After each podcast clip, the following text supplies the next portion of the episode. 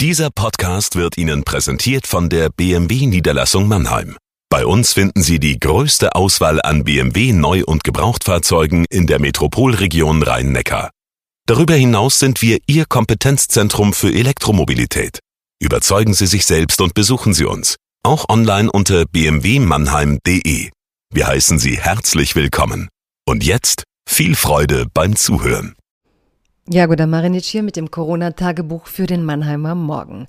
Heute geht es um zwei spannende Meldungen, vor denen ich jetzt eigentlich gar nicht weiß, welche ich spannender finde. Die eine ist von Marcel Fratscher und dem Deutschen Institut für Wirtschaftsforschung. Die andere ist Greta Thunberg, Gründerin von Fridays for Future, ist mit einem offenen Brief und vielen Prominenten ja, an die Öffentlichkeit gegangen. Beide wollen wahrscheinlich die Debatten auf dem EU-Gipfel beeinflussen und es ist eine Qual der Wahl tatsächlich. Und weil die Kolumne heute etwas länger ist, denn sie ist nur digital, lese ich mal direkt los. Liebes Corona-Tagebuch, liebe Zuhörerinnen und Zuhörer, man hat in diesen aufgeheizten Zeiten ja die Qual der Wahl. Zwei wichtige Meldungen innerhalb von 48 Stunden. Welche erhält die verdiente Aufmerksamkeit? Machen wir es einfach zugespitzt personalisiert. So kommt das ja heute besser rüber. Marcel Fratscher vom Deutschen Institut für Wirtschaftsforschung und Greta Thunberg, Gründerin von Fridays for Future. Wer gewinnt?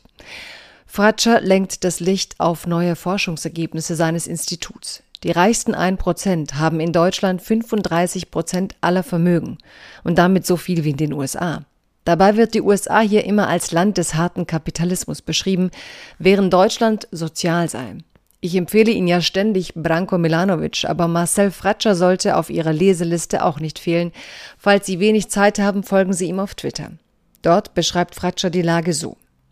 Der Anteil am Volkseinkommen hat sich für die ärmere Hälfte von 33 Prozent in den 60er Jahren auf heute 17 Prozent fast halbiert. Er nennt das einen wichtigen Grund für die Zunahme der Ungleichheit von Vermögen. Man muss sich das nochmal ganz kurz klar machen.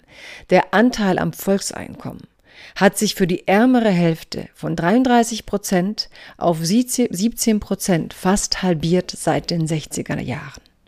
Ich habe mich oft gefragt, weshalb in den letzten Jahren, seit meiner Kindheit, der, der Armut die Würde genommen wurde. Ich dokterte, um mir das zu erklären, meist am Bildungssystem herum, sicher auch ein Grund.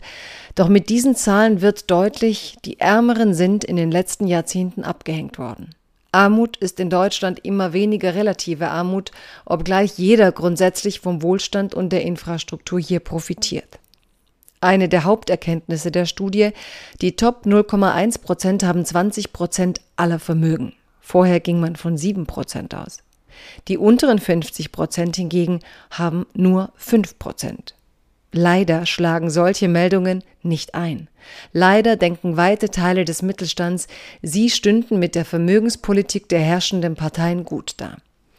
Ein selbstschädigendes Wahlverhalten vieler, weil weite Teile der Bevölkerung sich selbst ärmer wählen. In keinem anderen Land wird Arbeit so stark besteuert, aber Vermögen und Einkommen aus Vermögen so gering besteuert wie in Deutschland, sagt Fratscher. In Zeiten der Pandemie kann man es nicht oft genug wiederholen. Die Folgen der Pandemie werden auf den Schultern der arbeitenden Bevölkerung allein nicht zu beheben sein. Je früher hier über Vermögen und Besteuerung gesprochen wird, desto besser für den sozialen Frieden. Damit habe ich für Greta Thunberg und ihr Anliegen kaum Platz. Dabei hat sie mit ihren Mitstreiterinnen einen offenen Brief publiziert, für den sie neben führenden Klimaforschern auch zahlreiche Prominente von Malala bis Leo DiCaprio gewinnen konnte. Statt Massendemos und Basisdemokratie versuchen Fridays for Future es nun mit der aristokratischen Form der Demokratie, Prominente for Future. Ich fand die Massenmenschen auf den Straßen weltweit beeindruckender, doch in Corona-Zeiten ist der offene Brief eine kluge Art, das Thema Ökozid wieder auf die Agenda zu setzen. Sie fordern ein neues System, statt mit dem alten weiterzumachen. Das mag für manche radikal klingen, doch auch die EU-Vizepräsidentin Margrethe Vestager fordert Let's renew, not rebuild. Lasst uns die Welt nach Corona erneuern, nicht einfach wieder aufbauen. Lasst uns Abschied nehmen von der Illusion, dass alles gut war und jeder Anfang schwer ist. Das weiter so könnte viel schwerer werden. Bleiben Sie gesund.